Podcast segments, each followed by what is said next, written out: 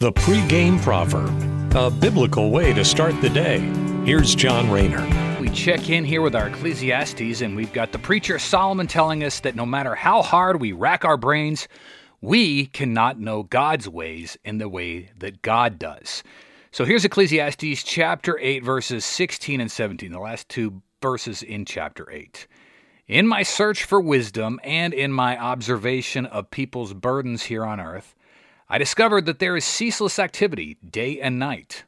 I realized that no one can discover everything that God is doing under the sun. Not even the wisest people discover everything, no matter what they claim. So that's telling us that even the most learned students and professors and philosophers across time, even them cannot understand the secrets of the universe. Why do things happen the way that they do? Something that is certainly recent, which we can definitely consider confounding, is the Kennedy dynasty and the tragedy. Before becoming president, JFK loses both of his siblings. One has health issues, the other dies in a plane crash. Then Kennedy becomes president. He's assassinated in 1963. Five years later, in 68, his brother Bobby is assassinated. Then, right before the new millennium, JFK Jr., Kennedy's son, dies in a plane crash. The coincidence of something like that tragic happening to one family are about one in a billion. Why did it happen? Only God knows. Historians like to call it the Kennedy curse, but were they really cursed?